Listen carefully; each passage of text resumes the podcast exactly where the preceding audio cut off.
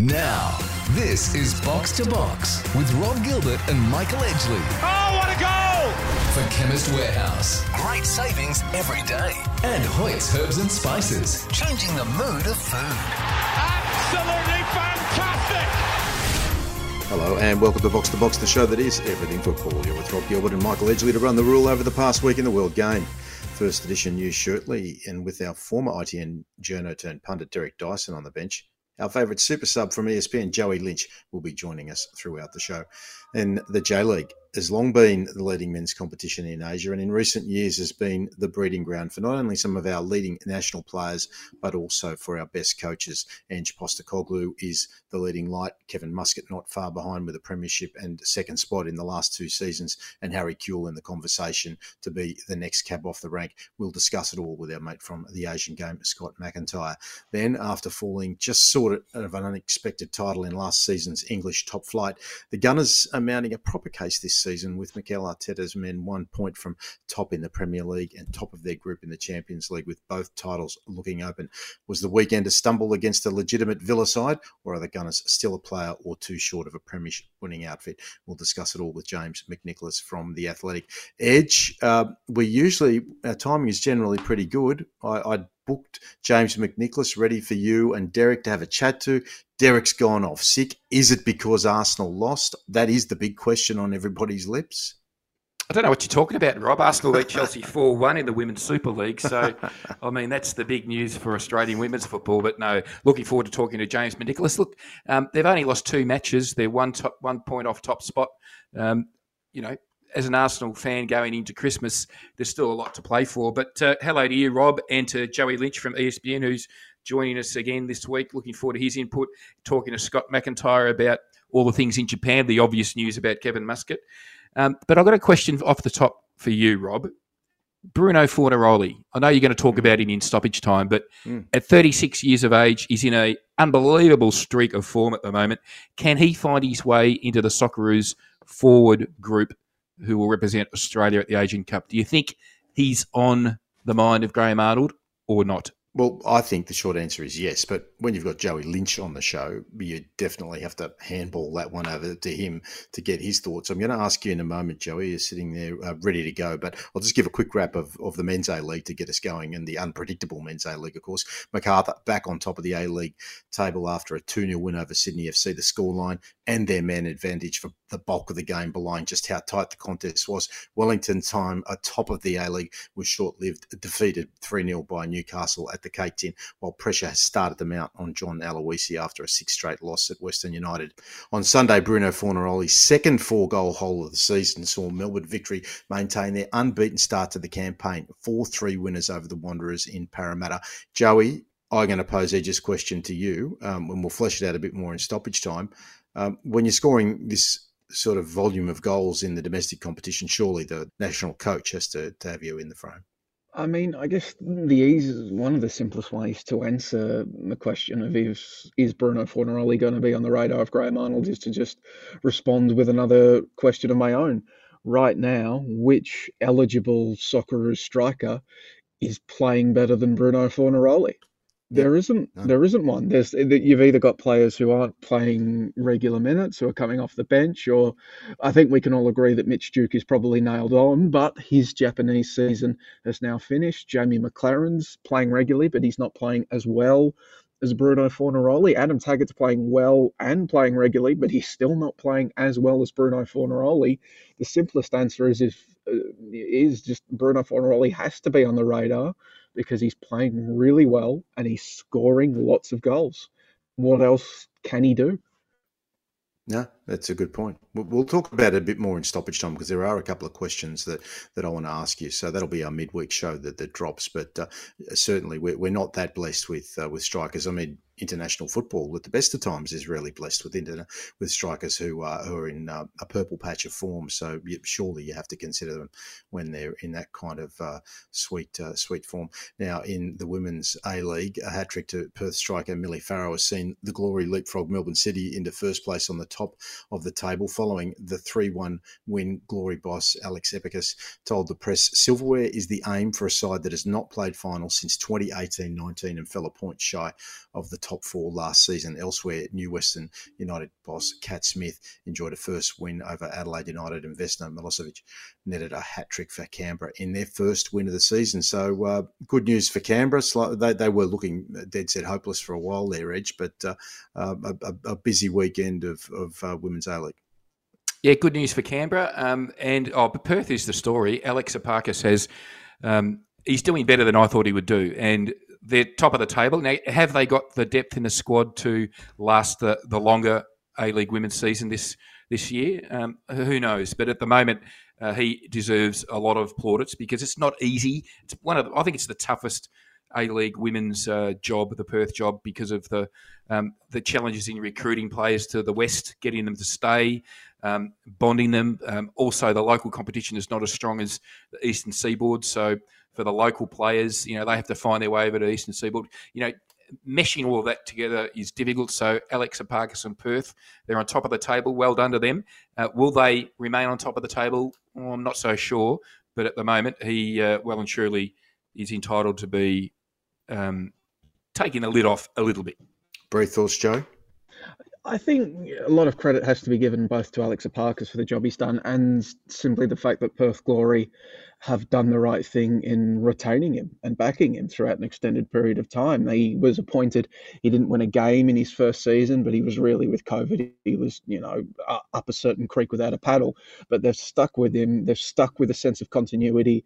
They've had a lot of continuity in players, signing multi year contracts, and we're seeing the rewards from that now. Whereas were in Perth treated this team like a project to be built upon and developed and to have care and attention paid to it. And we're seeing the benefits of that now. So I think uh, credit needs to be given to Alex Epakis and Perth Glory. And I think it's going to be very interesting to see you talk about the depth they need, whether they do maybe look to bring maybe one or two other more players in now that they do, now that they are shaping as potential silverware candidates from memory they were, I think it was Denise O'Sullivan. They were maybe thinking about bringing in last season. I think they went to the APL to try to get marquee funding, and that fell through. But that shows a willingness for them to invest mid-season. So now with the p- potential for their shaping as maybe one of four or five sides that could potentially actually win the grand final this season, does that provide them added impetus to bring someone in?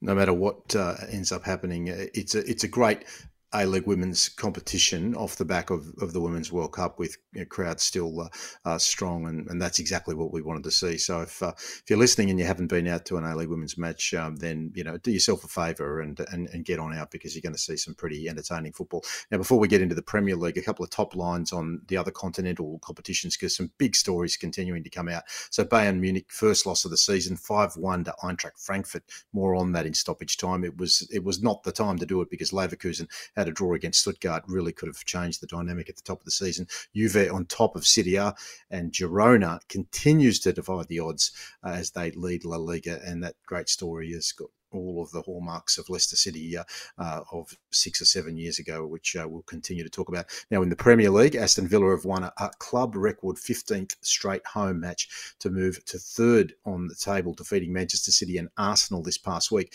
Now, not since they last won the title in 80 81 have Villa tallied so many points after 16 games. They are the only side in the league not to have dropped points from a winning position.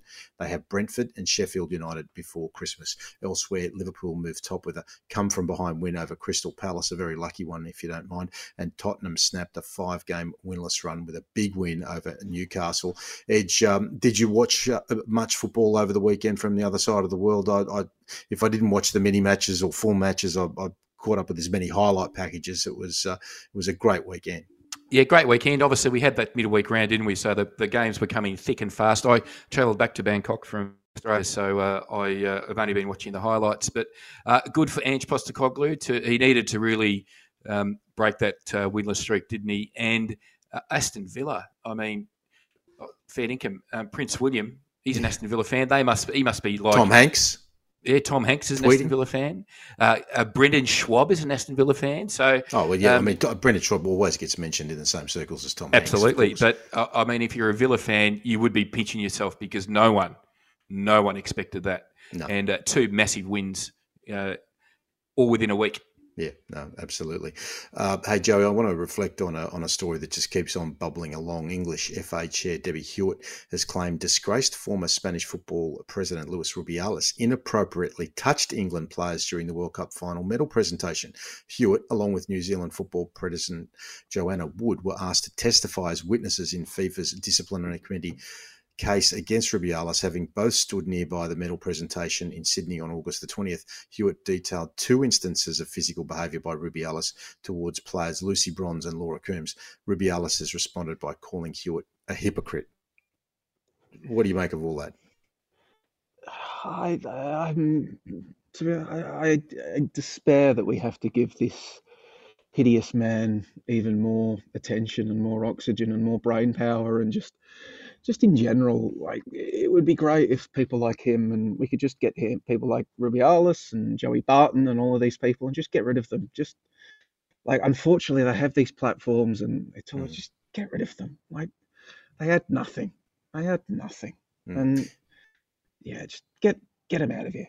I guess, like Hollywood um, with the Weinstein Me Too movement, that that uh, there does have to be a transition process where the worst of their behaviour is called out because there yeah. are still plenty of dinosaurs out oh. there who refuse to oh, believe it unless they actually see it. So sometimes you've got to just air all the dirty laundry before oh, you yeah, abs- absolutely. We absolutely should. People should be protected and empowered and believed when they come forward. Mm. I, am also just like despairing that these people still yeah. exist in the game, yeah. to be honest, and just hope that we reach the point wherein we'll probably be never be rid of people like that just because of human nature, but we mm.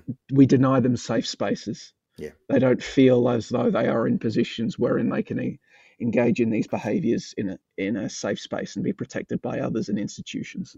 Well, hopefully, the fact that it's being spoken about and people like him are being called out right now will uh, will change uh, that um, even in incremental parts. Um, now, Socceroos and Matilda Central for the Green and Gold Army. You can join the Green and Gold Army in Qatar to support the Socceroos at the AFC Asian Cup. Packages great value 14 nights, five star accommodation, seven matches, all the ground transport, four epic events, tourism, cultural activity, much, much more. We talked about it all last week. Edge, where do you go to uh, log on and uh, and express your interest? Uh, ggarmy.com and uh, for Matilda's fans, uh, we're actually going to Uzbekistan for mm. the hmm. women's uh, well uh, women's uh, Olympic Games qualifier, a five night program. Um, over to Uzbekistan and have a bit of fun, bit of tourism activity, and see the Matildas play in Tashkent.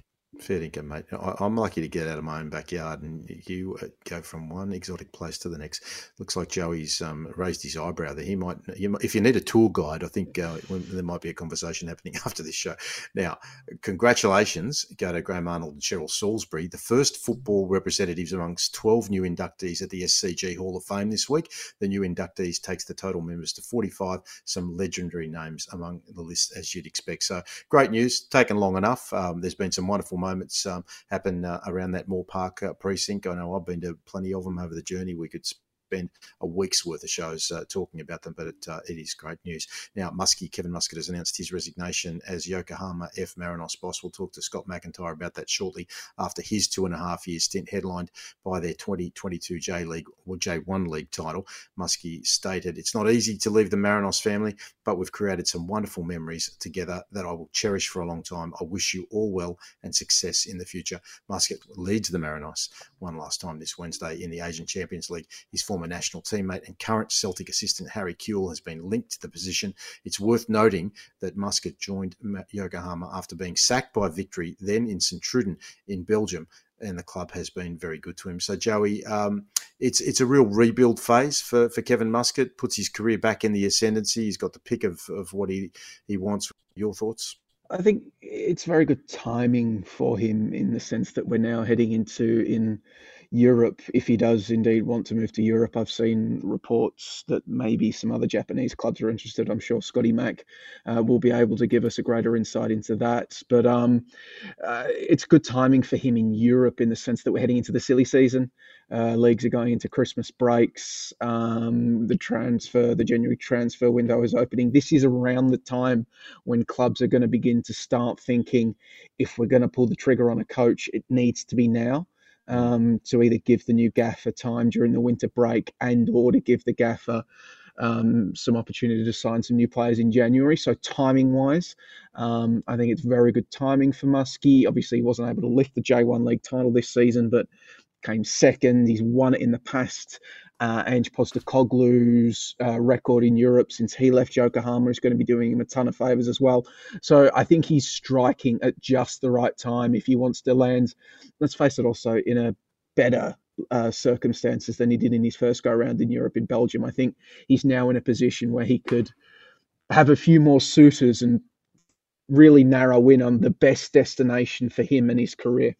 Yeah, yeah, no, well said, and uh, hopefully uh, he he does bob up uh, somewhere soon. Uh, there was talk about Millwall at some point, but um, you know, wouldn't that be a, a, homecoming if ever there was one? In the Women's Super League, four Aussies in action, as Arsenal, Edge mentioned off the top of the show, met Chelsea before over fifty nine thousand at the Emirates, a new WSL record. Caitlin Foord and Steph Catley started with Kyra Cooney Cross coming off the bench for the Gunners, who pumped the Blues and Sam Kerr 4 1 to move equal top on the ladder. Congrats as well to Teagan Micah for now, the incumbent keeper at Liverpool, who had a one-all draw with Bristol City. Okay, we're going to wrap it up there. Uh, we've got a busy show ahead. Scott McIntyre joining us from Japan.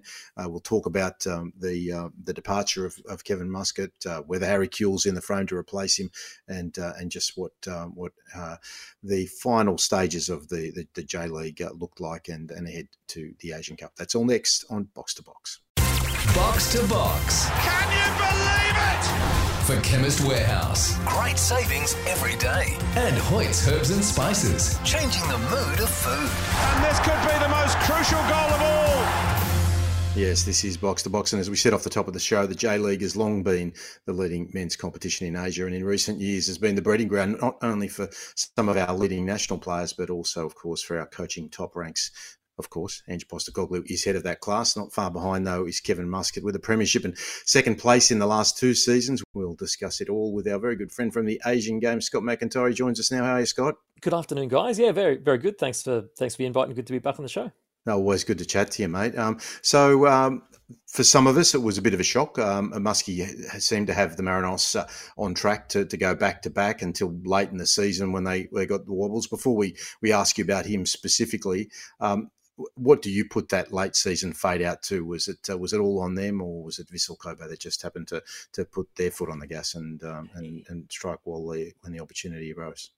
Yeah, yeah. I mean, bits of both, I guess. Um, the other thing to factor in was um, the Champions League. Obviously, this year the schedule uh, is different with that. So this was the first time that uh, that clubs had to navigate, you know, the start of the group stage, and of course, we're back you know, not the bubble format anymore either. So travel was involved. So right at the pointy end of, of, the season, you've got the the clubs that were involved in the Champions League uh, having to navigate, uh, you know, the league as well, which Marinos was one of those, whereas Kobe wasn't, you know. So it was a little bit of, a, of an advantage for them to, um, yeah, basically just to focus on the league, whereas you know Marinos were fighting on on a couple of fronts. And I mean, geez, they they got really lucky. Actually, they've got a huge match still coming next week in the Champions League. But you know, a couple of uh, match days ago when they went to the Philippines, and he basically gambled.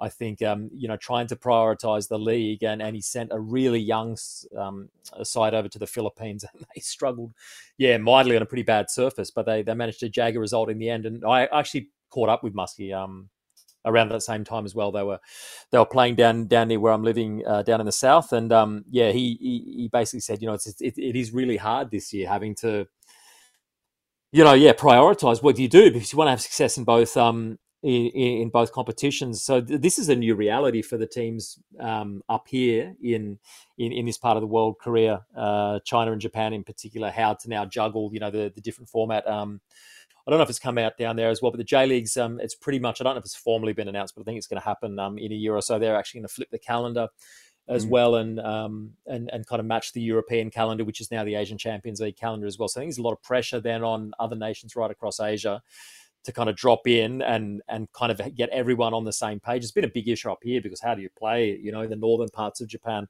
in in the middle of um yeah, I mean now, you know, December and, and January when it's really, really cold and yeah, what kind of impact does that have, uh, you know, even on the A League calendar going forward as well? You know, if, if there is going to be this push and this pressure to try and align everyone right across the continent to get the same calendar going. So, yeah, so, but at the same token, getting back to the original question, Kobe were good. I, I think they were good without being great. Um, uh, very unusual, really, uh, this year that they basically won the title without any foreigners. Um, you know, Iniesta left. They brought in a few other kind of big, um, big names, predominantly uh, Juan Mata, but he hardly played. You know, I mean, I think I might be right in saying he didn't start a game. He saw a few minutes here or there, but there were spells where he wasn't even in in the match day squad, and and and essentially the eleven throughout the year was an all Japanese eleven, which is really really um, uh, unusual, not only for a title winning side, but it's uh, it's unusual for for almost any clubs um, you know, even down J1, J2, and J3, you know, that you, you tend to have some Brazilians kind of kicking about at most clubs. So Japanese coach, Japanese squad. Now, from that point of view, I'm yeah, I'm, I'm kind of happy, you know, because it, it, it, doesn't happen uh, not only in Japan, it doesn't happen around the world, you know, in these bigger kind of leagues where you've got domestic um, base players and a domestic coach winning the league. So yeah, fair fair play to them. I don't think they dazzled. Um, don't think it was a great league, um, a year all round for the league, but um, yeah, in the end, they were probably just about the better team and, and deserved the title. Yeah, look, I'll note that um, uh, that uh, news that you effectively gave us because we're not seeing a lot of reporting in Australia on that alignment of the season. So we, perhaps we'll have a chat about that in the new year and discuss the consequences of mm. that. Hmm. To Muskie, though, um, were you, uh, when you spoke to him, um, privy to any of the background news to his departure or where he's heading off to? I think he's got yeah, he's got a few. I, I think he's got a lot of offers on the table. Um, to be honest, it's probably not my place to say where they are, but um, but yeah, I think there's offers in Europe. There's um, there's certainly a lot of offers right across Asia as well, and um, you know, I mean, you compare the money. I think maybe people um think that the J League is swimming in money. It's certainly not compared to some of the uh, uh other leagues in Asia. So, you know, I mean, if he was to um yeah, to, to go to you know two or three say other leagues in Asia, um, I, I think his salary would be um, substantially uh, increased from what it is now, and and you know I think it's it's huge credit to him. It's credit um, you know to the project that was kind of started with Ange, continued through Muskie, and of course all the Australian backroom staff that's been involved as well. And it would be great to see if that did continue with yeah, with, with Harry Kewell or, or, whoever the next coach may be. But I, I think, like Ange did, I think um, also Muskie's left a real impact on Japanese football. You know, I mean, obviously they won the title last year. You know, they didn't win it this year, but but they were right in it for a long part of the season, and he, and he kept playing the football that he wanted to play. The last couple of years on the eve of the season, you know, he's lost really key and important players, like right you know before the opening game of the season and you know to deal with injuries and, and and everything else but still with that sticking with the kind of football that he wants to play the the style of football that's I guess now becomes synonymous with Marinos through the Australian connection which I think is a, is a good thing for Ange it's a good thing for for Muskie. Hopefully it's a good thing for the next Australian coach that may or may not be there as well. And you know we've got a real identity now an Australian kind of DNA coaching DNA that's running through the club. So you know he leaves here um obviously of his own choice. I mean, you know, I think uh, my understanding is that they tried really hard to get him to stay. Um, but there were offers elsewhere that, um, yeah, that, that I also think he wanted to explore. You know, he's he's done what he kind of wanted to do here. It would have been good maybe to to see if they can't navigate this last Champions League match um, whenever it is tomorrow or the day after tomorrow, and, and, maybe go on a run there. But yeah, I mean, he's won the title. He's um, I, I, think he's left a real legacy for Japanese football, and he should be really proud of the work that he's done here. And yeah, on to the next challenge, wherever that may be. Yeah, sure, and um, and uh, you know, in the eyes of some, particularly in Europe, um, winning in Australia is one thing, but um, but rehabilitating your reputation and doing it in Japan is another thing altogether. We mentioned off the top, and you've just mentioned his name again. Some particularly good judges have Harry Kewell in the frame for the Socceroos job a few years down the track. Uh, and I'd be surprised if Edge isn't grinning because the only judge I've heard was me tongue in cheek suggesting that some time ago. So I'm very pleased to see that Harry's uh, career is back in the ascendancy, but he's not coming quite through with the same trajectory that Ange first did and then, uh, and then Muskie uh, in particular. Um, you know, he's had a, a few speed humps along the way, but perhaps that time that he spent with Ange at Celtic um, has polished um, his reputation a little bit uh, uh, is this likely to happen? Are your sources telling you that it's uh, on the brink, or yeah, I, I, I, I don't know, but but what I what what I think will happen is that certainly, um, as was the case with Ange, I mean, it was basically a case of Ange, um, you know, handpicking his successor. So I'm I'm pretty sure that um, that kind of um, uh, interest will be there from Marinos, you know, to listen very closely to whoever, um, uh, yeah, Muskie, um, you know, may basically uh, endorse for the job, and and I think that's a good thing as well. It's a good thing for the club because it's worked, uh, it's worked for them um, previously. So yeah, if if if Harry's a name that um, that Muskie endorses, then it obviously comes, uh, you know, one with good reason from from that point of view, and and I think will be treated very.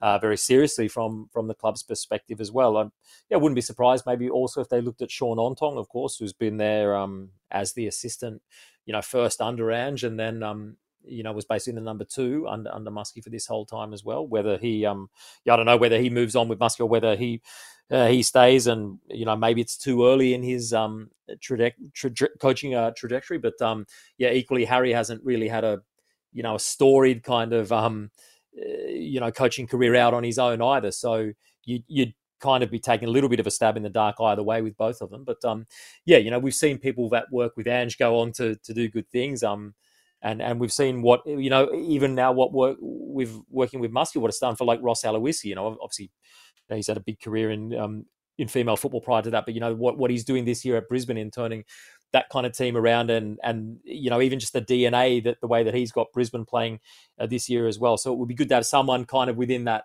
yeah that family, whether that is someone like a Shaun Ontong, whether that's you know it's a Harry Kewell or whether maybe someone else in that kind of Ange Muskie orbit um, comes in. But I think that makes a lot of sense from from the club's point of view. And and like I said, I think whoever um, Muskie kind of endorses, I think will have a big, yeah, kind of leg up in in maybe coming in and taking over. Scott, it is a unique relationship between Australia and Marinos. But what is the foundation of that in terms of there's just been a string of Australian coaches? Is there a, a particular um, administrator or, or, you know, heavily influential person at the club that likes Australian coaches, or is it just a, a coincidence that there's, there's been a string of Australian influence at the club? No, I mean obviously they're part of well, not so much anymore, but they were certainly at that time when things um first started part of CFG. So you know there were the links down to Melbourne City, and I'm sure you know all the clubs in that uh, in that kind of group kind of keep tabs on what's happening with the clubs, you know, elsewhere in the world, and and and therefore by association the league. Um, and yeah, I think maybe some of those connections were, were, were what um, helped Ange to get into Marinos in the first place. And then, you know, he brought through the assistants, and then we've seen the other assistants, you know, move on from from there to other parts of uh, of Japanese football. You know, Arthur Pappas, who's now um, uh, down in Thailand, Pete Cklamovski, who's now um, at the helm of a massive club um, in FC Tokyo, like a, yeah, like a huge club. You know. Um, uh, he's there, and, and then yeah, all the other stuff that that is still there. You know, the even the you know, a lot of the physical staff have been Australians uh, down the year at the club. Like I said, Shaun's been there for a while now as well. Um, so uh, John Hutchinson was there, although I'm not sure um, if that uh, yeah necessarily uh, ended on the best of terms. But um, he's um, you know he's across down at Yokohama uh, FC who got relegated um, this year as well. So there's been a whole you know sphere of Australians there, and yeah, it would be great. Um, would just be great to see it uh, continue on because it gives you know Australian football fans, you know, maybe a, a club to to cheer for as well, you know, with, with those kind of connections. Mitch Duke has been Graham Arnold's first choice striker right through um, the last couple of years, and I think he'll go into the Asian Cup um, uh, owning the starting number nine position for sure. Can you just reflect on um, his season, um, how influential he was for uh, who have been promoted, and what can we expect from them in J League One next season? Yeah, yeah. I mean, he he had a few um, injury issues early on, but um, I mean, he was an important part uh, of that team, and and they're um yeah they're a kind of club that they're kind of on the western fringe of Tokyo, so they're, they're technically in Tokyo, but I think a lot of people in Tokyo might think they're not um they're not completely that they're a Tokyo club. Um, but they, they a couple of years ago they got some wealthy um investment um and and have really been accelerating since that investment there. And they invested heavily in the squad. Obviously, Mitchell was part of that, coming in across from Okayama. And it's not, um, yeah, it's not often, you know, that that, the Socceroos having a starting forward, you know, is playing the second tier of Japanese football. But they are a big club, and And, and the J League's got this weird history. I think it's happened um, a couple of times down the years where clubs have got promoted from J2 and gone on to win uh, J1 in the next season. And um, I, I, think they're going to do really well actually next year, Machida. You know, it's it's it's not even beyond the the realms that you know that they could uh, even be another one of those clubs that that have come and and I yeah I think they're going to give the league a shake. Actually, J one I, I think there'll be more investment coming. Um, and if they can get a few of the, the the kind of players, you know, high profile players that they're after, um, I think they could, yeah, they could really give J one a shake uh, next year. You know, so you know, maybe to outsiders they'll look at them small club, never been in the top flight before, but yeah, they're they're really um really really well uh, backed in terms of the the financial side of things, um, and they're they're highly ambitious and they're coming up. So and and also Tokyo Verdy, um, which is a, a, kind of um, you know storied old club in the history of Japanese football, uh, got promoted in in kind of dramatic circumstances through the through the playoff late on in that game as well. So they're up as well. So you know if we look at yeah say Pete Cklamovski, the the other Australian coach, he's now got you know Tokyo's been um, the, the kind of one club team in J one for a long time. They've now got these two um, kind of upshots. Verdy have got an unbelievable youth academy. Um, maybe not the financial backing that Machida have, but you know, so they, will they'll be bringing through the young players. Machida will be bringing in, um, I think, a lot of um, maybe pizzazz into their squad. So yeah, so Pete's going to have a job on his hands trying to keep uh, that that mantle of the top club in Tokyo, and it's a good thing to have. Yeah, you know, it's big city like this, whatever it is, maybe the first or the second biggest city in the world, to have only one club uh, in there for a long time has been a bit of an unusual situation. So to have three clubs next year from from that point of view is good as well. And um, yeah, yeah, if Mitch sticks around at, at Machida, yeah, it'll be um, it'll be it'll be uh, exciting times this year. I think I think they'll do really really well. And um, for many many uh, uh, pundits, uh, the best goalkeeper not playing for the Socceroos, Mitch Langerak, had another outstanding season. Um, you catch up with Mitch regularly. Um, he just keeps he just keeps enhancing his reputation as um, probably the J League's most outstanding goalkeeper. Yeah, yeah, and I think, like you said, it's just that consistency as well. You know, um, obviously season on season, but but month on month and week on week, you know, he prepares still so well. He's obviously not as young as he once was, but um, the the preparation is still, yeah, absolutely first class, and not just in the history of the club, but I think in the history of the league now. You know, he's going to go down as one of the great um, all time keepers. I think they've had a rather unusual um, crest uh, badge rebranding recently. Have, I hope yeah. he wasn't part of that. That looks um, looks absolutely terrible. But um, yeah, no, no, he's he's been he's been super consistent, and yeah, like like I said, yeah, he's now moved beyond um, being a legend um, of Grampus. I think he's now yeah right in the discussion of you know maybe one of the top a handful of keepers in the history of Japanese football. And um, last one for me before we hand back to Rob to wrap. Um, just what what are your reflections about Japan's preparations for the Asian Cup? They're going to be one of Australia's rivals, obviously. Um, what are you uh, how do you think they're going, and um, how seriously are they uh, looking to have a tilt at this title? Yeah, well, I mean, they're you know, I think like you said, they're, they're going to go in as one of the favourites. If not, I, I, would think probably the uh, kind of outstanding um, favourite. You know, they've uh, in terms of results, they've they've done very well in terms of the friendly matches. Uh, the World Cup qualifiers started um, with a breeze, as you would expect uh, that they would. Um, yeah, my question marks have always been around the coach, uh, who I'm not um, yeah, I'm not a massive rap on, uh, to be honest. Um, I, I know, you know, they've had huge results, you know, the, whenever it was the middle of this year, going across to Germany and winning there. But um, yeah, he's um, he still can't shake these conservative roots, you know. And for me, um, you know, having been involved and, and and watching Japanese football for you know decades, um, it's not the DNA of of how fans want the team to play. Um, I don't think it's, it's, certainly not the way that players are educated. You know, right from high school. You know, of, um, in in some previous times, I you know spent a bit of time with um, you know kids and and watching the way that um, that you know education's done in terms of you know three, four, five year olds. You know, just dribbling, just amazing technical skills, you know, for such young kids. So from that age, um, and and it's right across the north to the south, west, east, the whole country boys, girls, everyone grows up with this um, pure technique and they want to be on the ball. They want to be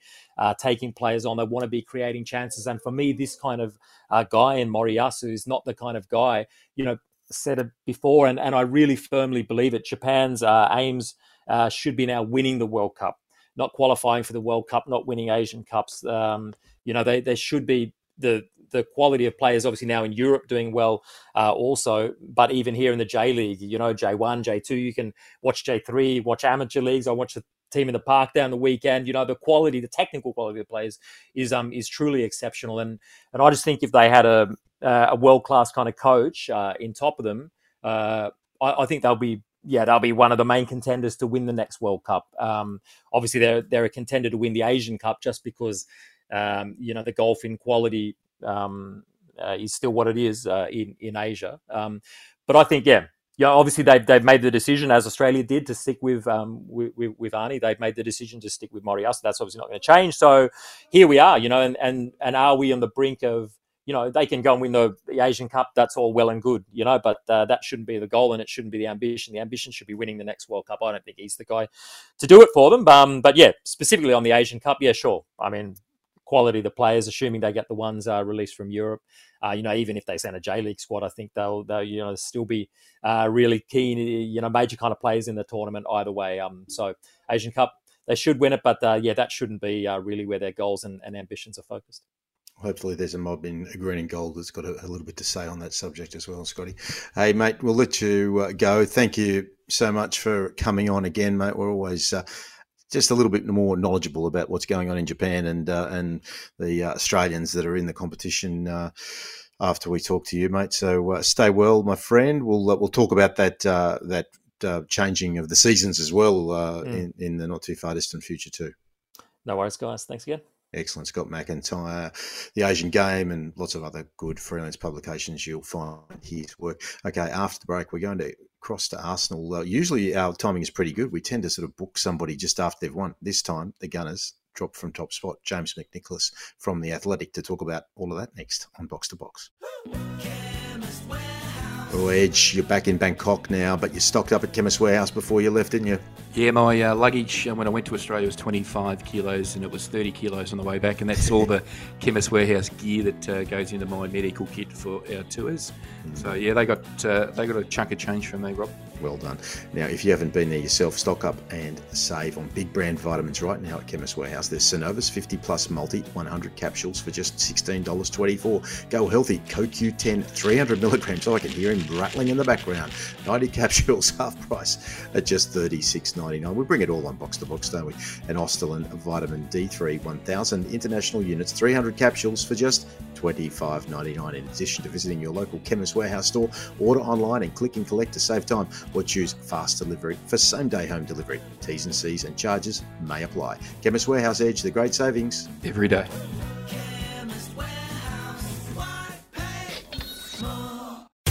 Box to box. Can you believe it?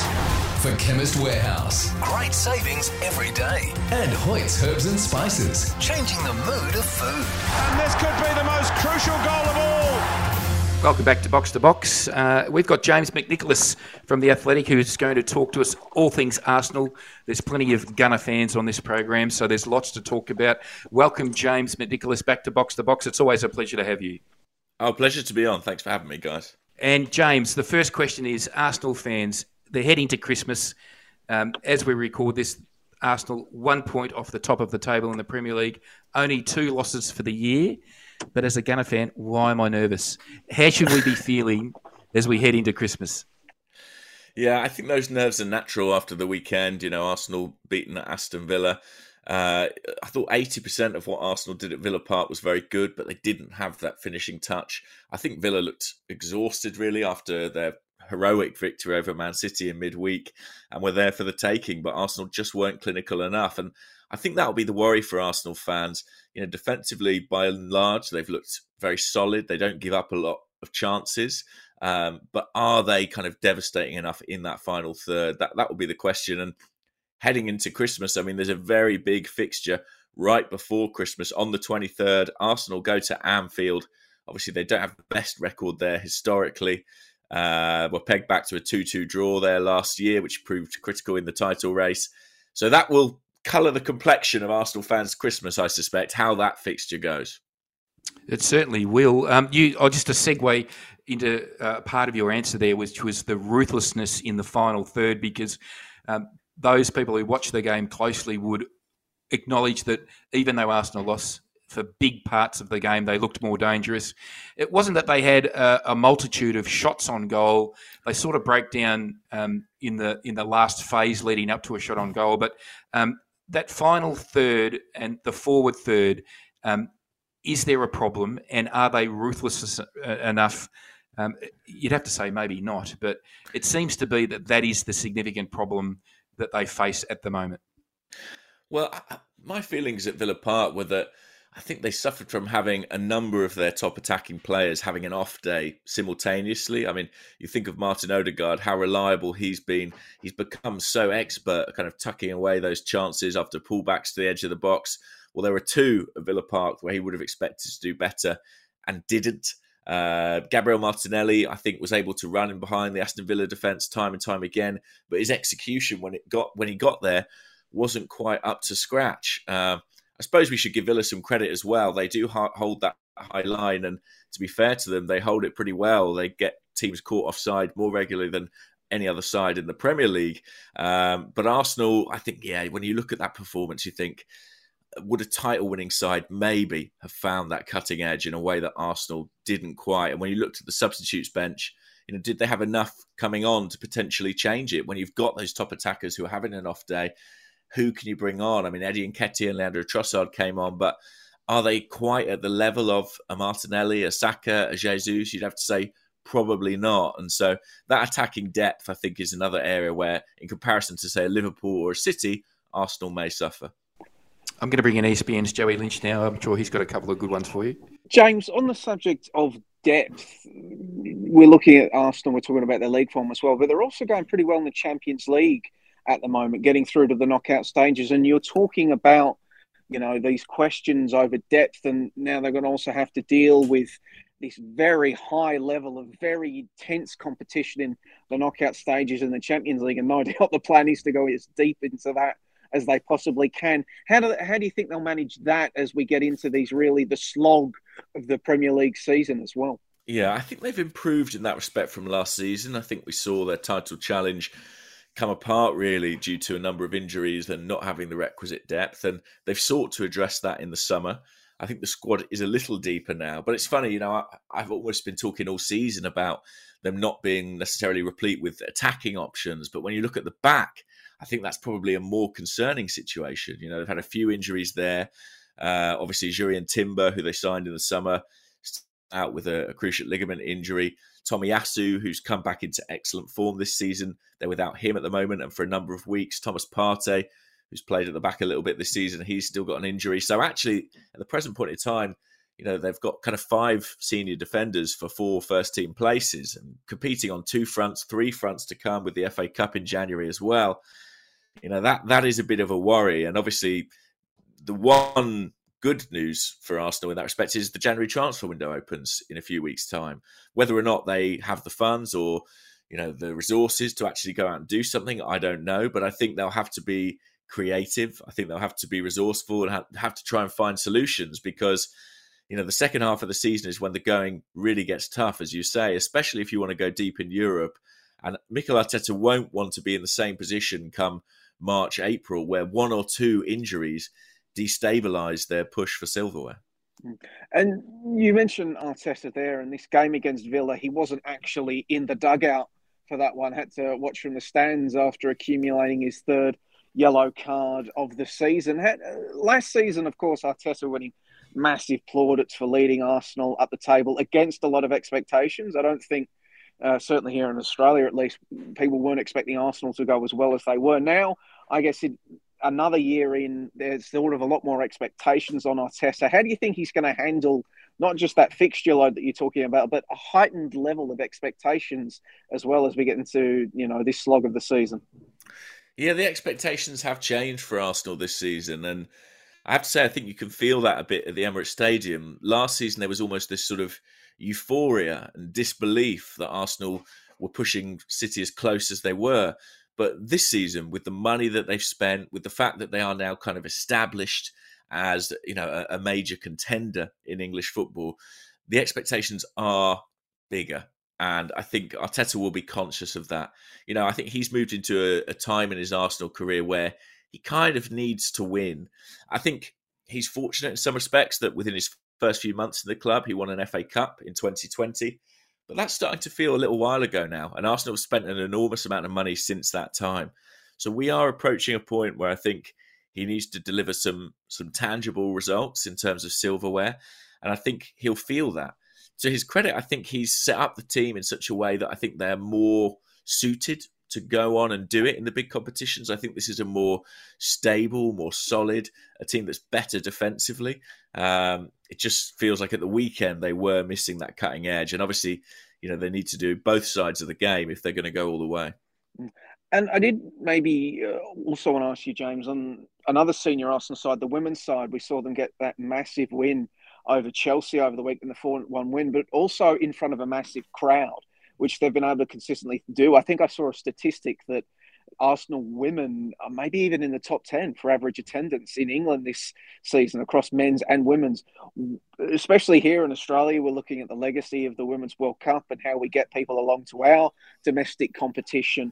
What is Arsenal doing so right with its women's side to not only get these on field results with the likes of Steph Catley and Caitlin Foord, who are immense, but off the field as well? Because Chelsea have won the league the past few seasons. They're not getting these crowds. What are Arsenal doing right? Well, Arsenal have really focused on this and worked on it for a long time. Um, you know, they talk about a one club mentality where the women's team are held up alongside the the men's team. And uh, to be fair to them, I think they have done some really good initiatives. Like when they announced a new contract for Mikel Arteta, they didn't do that in isolation. They did a joint announcement with a new contract for the women's manager, Jonas Eidevall. And things like that, I think, just show the esteem in which the women's team is held at Arsenal. There's been a lot of investment as well. You know, the, they went and took Alessia Russo from Manchester United, one of the star players for England during the World Cup this summer. Uh, they tried to take a couple of other stars of the, the Lionesses, the English team as well. So there's been a sort of financial component. Um, and I think you know they've really pushed the Emirates Stadium angle. So obviously, Arsenal women have a home in Boreham Wood where they do very good attendances, but it's nothing like what's attainable at the Emirates Stadium. And Arsenal have made a real point of whenever they can, whenever the fixture schedule permits, trying to have these big tentpole marquee fixtures at the Emirates Stadium and fill it out. And they did that at the weekend. I think it was over fifty nine thousand fans in the stadium uh, for Arsenal versus Chelsea. It, it's tremendous, really, to see. And I, I heard it was a brilliant atmosphere. It's interesting as well to see that it brings in a different fan base, you know, maybe a, a, more diverse fan base in terms of age, a lot of families attending, a lot more women, perhaps unsurprisingly. Uh, and I think that's a really positive thing to see. It's it's tough, you know, to get tickets for an Arsenal men's game at the moment. It's very, very competitive, but there's such huge appetite for Arsenal generally. And we're seeing that reflected now in the attendance for the women's team as well. So yeah, I couldn't make it myself this weekend. I was gutted. I heard not only was it a fantastic game, but a really good atmosphere. And James, do you think um, the average Arsenal fan, um, you know, as they organise their phone for information, do you think they're now got a bit of a news stream about the women's team? Do you think they are? do you, you, know, you talk about that one club mentality. Do you think they're yeah. taking an interest more and more all of the time, regardless of whether they go to the games or not? I think so. I mean, it's not hurt by the fact that Arsenal's women's team are very good. Uh, they've played nine WSL games. Uh, 22 points, so joint top now with Chelsea, uh, who they were significantly better than this weekend. So, you know, it doesn't hurt if you're an Arsenal fan, you see a team lose at Villa Park on Saturday night, where you can tune in and watch the women's team on Sunday give a London rival and a title rival an absolute thumping. And there are some great, great players as well. You know, Arsenal have always been blessed with very good players on the women's side who attract an international following. Um, obviously, they've sustained a lot of injuries recently, but we're now seeing some of the big stars of this team come back. People like Beth Mead, Vivianne Miedema, uh, Leah Williamson as well, not too far behind. So I think it's a really exciting time uh, to be a fan of Arsenal and a fan of the women's team in particular. They continue to do the club very proud indeed. Well, James, unlike uh, the men's team, Arsenal, uh, Australian Arsenal fans have been challenged by the news that keeps coming out of Tottenham with their manager Ange Postecoglou for obvious reasons. Um, the Arsenal fans uh, can enjoy the impact that Australians are making in the women's team. Caitlin Foord, obviously um, Steph Catley, and now Kyra Cooney Cross, Ian Wright's favourite Arsenal player, I think she is. So um, it's exciting. Thanks for joining us back uh, again. James, and uh, for all of our listeners, uh, make sure you get onto the Athletic. And if you're an Arsenal fan, James McNicholas's writing is something that you need to keep a, a, a close eye on because it's great coverage of the of the Gunners. Uh, we'll be back after the break. We'll go to World Cup corner. Rob will join us back again, and we'll talk about uh, Australia's preparations for the Asian Cup. Well, well, well, everybody's going to buy Hoyt spices. Everyone's going to save a dollar or two. Everybody's going to buy Hoyt spices, yeah. Well, well, well, well. Oh, well done, Edge. I, I, I, like it. I should have known that you would have come in. You're, you're sort of uh, in fine voice uh, this week. We all love flavour pack meals on this show. Christmas isn't far away. Oh, absolutely. I know that you've got the glazing uh, recipe out. You get the cloves, mm-hmm. you got the honey, and you're going to make this uh, gigantic yep. ham. Yep. Marmalade, sorry, I should mm-hmm. say. You're going to make a gigantic ham. What else are you going to do, Christmas? Well, I, t- I did a trial run over the weekend with a four point ribeye roast in my Weber smoke fire. Oh, I did. well, I had to. Yeah, I, I seared it, I, I, I, but I got all my Hoyt spices out first. I got the four colour peppercorn mixes, you'd know, each my salt. No, I love it absolutely. But I made a little bit of a, a Middle Eastern flavour with uh, with you my mixed spices. That's it that come in, um, and some paprika and some cayenne pepper uh, with olive oil, and uh, and I seared it at about 250 degrees on each side and then I took it out, lowered the temperature to 110, put the probe in for three hours. And when I took it off and rested it, mate, it was fetting and melt in your mouth stuff. That sounds pretty good great. to me, Joey. Would you have? You would have liked a bit of that, I'm sure. Absolutely. Absolutely. well, I, I, keep on promising Edge, but the last time he was going to come, he, he, came for the Women's World Cup and he travelled too much in Australia, and I didn't even get the chance to bring him over. Yes, so I am going to. I still didn't get an invite to Rob's place. You so did, I was back for three and a half weeks. Yeah, but I mean, I did get down to um, a coffee shop and watch Rob consume a magic. Have you ever had a magic coffee, Joey? A magic? I know the Magic Coffee is Jamie Maclaren's favourite because he had the barista at the uh, Men's World Cup making them throughout the whole thing. There you see. What is a Magic Rob? It's, like it's, a, it's like a three quarter. Yeah, three quarter strength, three quarter filled um, uh, uh, double shot latte. Is, is, is what we were down at Porgy's in Hawthorn. Just um, uh, Rob doesn't get out of Toorak often these days, but we went down to Porgy's and he had a magic. Mm, so if you haven't had, but one, having said that, Hoyts is uh, where you got to go. Independent supermarkets, Coles, Woolies, they're everywhere. Rob, well done, Edge. Beautifully brought back on track. Uh, I couldn't have said it better myself. Fill those empties with Hoyts spices, yeah. Box to box. Can you believe it? For Chemist Warehouse. Great savings every day. And Hoyt's Herbs and Spices. Changing the mood of food. And this could be the most crucial goal of all. Yes, this is box to box. Now, Derek, if you're listening, um, I know there might have been some questions you wanted to ask of James McNicholas, but we will have him back on again very soon. Um, judging by his levels of confidence. The season is not quite yet over. Uh, World Cup corner time, uh, Joey and Edge. Uh, Edge, before we get into that, I just wanted to ask you about uh, Sam Kerr's uh, viral social media uh, story. Just for, for those of our listeners who, who don't spend half their life on Instagram and Twitter, um, tell us about it. Well, she was uh, obviously getting driven to the match uh, against Arsenal on the weekend, and she pulled up at the traffic lights just outside one of the pubs in Tollington where the Arsenal fans were gathering, and they gave her a right royal roasting, um, as you would totally expect. Um, they well and truly got under her. She caught. Uh, she she didn't want to look at them uh, initially, but then she finally did, and just raised four fingers to rev them up a bit bit, bit harder, just letting them know that Chelsea's won four in a row. So well done, Sam, and and she did it in she did it with a big smile, and uh, the Elsie fans took it in the spirit that it was mentioned. So that was just a little bit of interesting byplay that social media brings joy to our lives from time to time. Rob, I know it's a bit of a cesspit from time to time, but things like that in the in the days gone by, you wouldn't have seen it, but we did, and it was just a nice little bit of byplay. Oh, well, we need to see a bit of fun, a bit of a, um, a bit of the other side, the lighter side of uh, of uh, players' characters, and, um, and and I like to see Sam smiling because um, you know over the journey I have been one of her, her critics at times, um, and uh, and it's good to see that uh, that she's uh, in a happy place. Sam, hey Joey, uh, we're four weeks out from the Asian Cup. Scott McIntyre, we were chatting with him.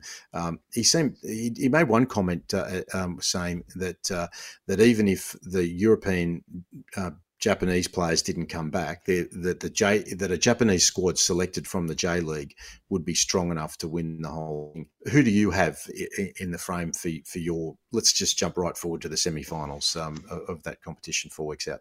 Oh, I don't have the exact permutations in front of me, so they might meet at some point before then and make me look like a fool. But really, the in like with the Asian Cup, you have to, you know, it's the heavyweights, isn't it? It's Japan, it's um, Korea, South Korea, and Saudi Arabia, and then one would hope.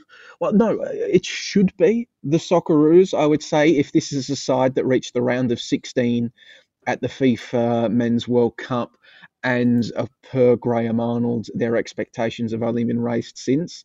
That should be the expectation, I guess, at least something like a semi final um, appearance. But the, it, it, feels like nobody really had Qatar winning it four years ago. Mm-hmm. So you can't. Now, I don't expect Qatar to go back to back, even with home field advantage, um, but. Um, there, it's the Asian Cup. There's always going to be one or two surprises, but um, it's really those heavyweights of uh, Iran, Saudi Arabia, Japan, South Korea, and Australia that you'd expect to be around there. Ed, you're going to be there. Your thoughts? I think, yeah. Uh, look, the only point I would make is that the calendar, um, the location of this uh, Asian Cup, like uh, the last one in the Emirates, really favours the Middle Eastern uh, teams because their whole seasons um, sort of wrapped around um, you know, getting peak performance at this time. So I think the Middle Eastern countries will be very, very strong, no doubt about it. Um, and it's almost like a home, another home um, event for them. Um, difficult for the Asian teams, uh, the calendar. I just think the AFC's really got to look at its calendar and try and align this Asian Cup in a July and August frame. I know that that puts out the um, perspective of the event being hosted in the Middle East, but um, they've had it the last two, so maybe the next three could not be in the in the um, Middle East and where it has to be played in January for weather conditions, obviously. Um, yeah, it's really interesting, um, but I, am expecting Australia to do well. I'm expecting Japan to do well. I'm expecting Korea to do well. And maybe one of the Middle Eastern teams, probably Iran, is the team that uh, we should be most concerned about facing. It should be noted that I don't know how they were. Uh, well, it should be noted that this Asian Cup was supposed to take place in June and July of this year because it was initially awarded to China, That's um, mm. who uh, backed out of it. So because of their zero COVID at the policy at the time, they couldn't guarantee that they'd be able to stage the tournament. So mm. I guess that is good signs, um, Edge, that in four years' time, it will go back to June, July. Let's hope so. Yeah, good point. Okay, gentlemen, we'll wrap it up there. Um, Joey, thanks again for joining us. You'll be back for stoppage time uh, in a couple of days' time. Sounds good. Thanks for having me on, guys. Edge, thank you, mate. Back in Bangkok. Thanks, Roberto. And Adam Maloney, our man behind the glass. And pressing all the buttons, editing things, making it all sound good uh, when we occasionally don't sound quite so good. Now, if you have a moment, please leave us a review. And thank you to everybody who has so far, wherever you listen to your favourite shows. And make sure you subscribe to Box to Box Stoppage Time and Offside. Tweet us at Box to Box NTS and follow us on X, formerly known as Twitter. Like us on Facebook and join us throughout the week as our podcasts drop and we go from one end of the pitch to the other in the World Game.